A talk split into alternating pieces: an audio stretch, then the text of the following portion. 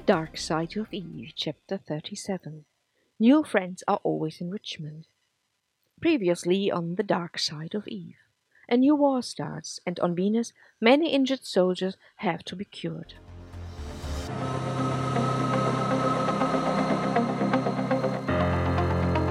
Episode 106 The war lasted longer than they had expected. At the beginning, they were still able to travel and live in the houses, but the longer the war went on, the more intensive it got. They had to move to the bunkers, and traveling wasn't possible anymore. So the journey to the Elan for the yearly celebration wasn't possible either. As Eve found out, this happened twice before, and now again they had to celebrate in their own temple. Farah did the same, and standing in the temple, she thought about her children and made a decision.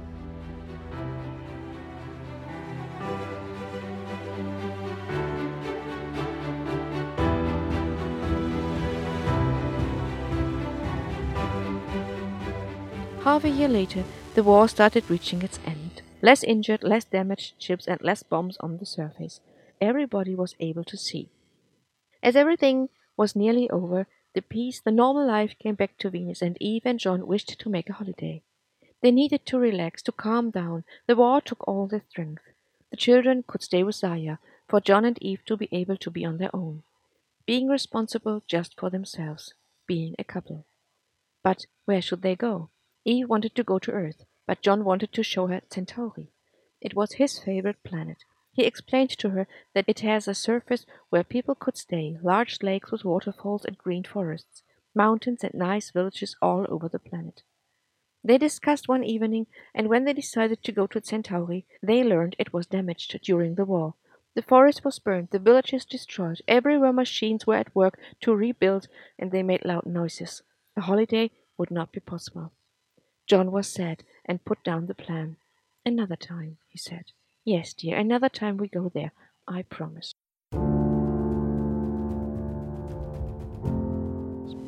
So they traveled to Earth. First, they went to New York, and John thought that it was as noisy as the big machines on Centauri would have been.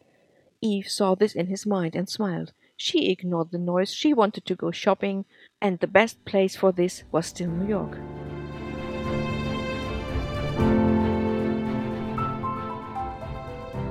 They went from one mall to the other, from shop to shop, and bought a lot of things for the apartment, presents for the children, and clothes for themselves. Eve was happy that John liked shopping. This wasn't usual, but it seemed the men from her family enjoyed. Thomas did. Thomas. Eve pulled away the thought, but deep in her mind she tried to find out if they would see the mall they once used for their very first shopping. Was it possible? Perhaps, but it was clear it wouldn't look like in ancient times. Perhaps they turned it down. This could be too. Forgot about it, she shouted at her own and concentrated again on her husband. They stayed in a very expensive hotel and enjoyed the luxury they were surrounded with. Money was no problem, it never was. In the universe, nearly on every planet, they found a material called gold. They tried to use it, but it was weak. It looked nice, but it couldn't be used for anything else than jewelry. Well, they liked bracelets and earrings and things, but what could they do with the rest? However, some scientists investigated to use the material in different ways. They experimented with it, but without a possible result. In between, there was so much gold found that they had problem to store it. Dung, metal corners, household things, they tried everything, but after a while they gave in. Then it was an order from the center of Zeeland.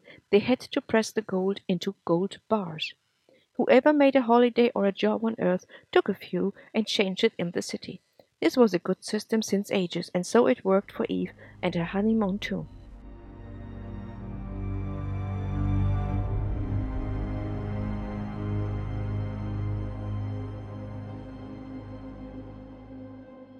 After a week, Eve and John went back to Scotland. It was springtime, and the first green grass, the little flowers, and the sun on the cliffs fascinated Eve. It was cold and the wind was like ice, but they took long walks through the garden and down to the little beach with the colored stones. They had a few very nice days, but then the troops of Colonel Meyer, the men from the MI6, joined the area. The men in the garden got so much on Eve's nerves that she opened the front door and shouted at the colonel. Colonel Meyer, Take your guys out of my flowers. Meyer looked at her with a hard stoned face. Good, you open the door. I have a search warrant. Step aside, please, and let my people search through the house. This time Eve opened the door and the men went in. Last time, and Eve remembered well, John closed the door directly in front of the face of this officer. She smiled while she went back to the library where she was having tea with John before it happened. While the guys looked through the house, Meyer stood in the middle of the entrance hall and waited. Would you like to have a tea with us while you are waiting? John asked friendly. No, this is an attempt of bribery. I cannot accept.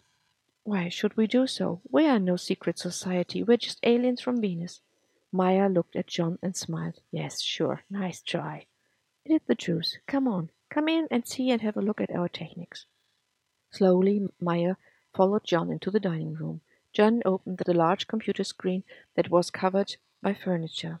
Meyer was already impressed as the cabinet started to move aside, but then John showed him pictures from Venus.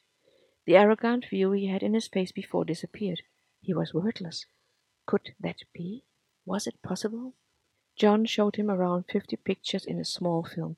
Then the wall closed again, the furniture appeared. Meyer sat down. He looked confused. Eve saw in his mind that his brain was working hard. Was there a law against aliens? One of the soldiers came in and told Meyer they were ready, but didn't find a single thing. Meyer nodded and told him to wait outside. He would follow soon. His face turned to despair. What should he do?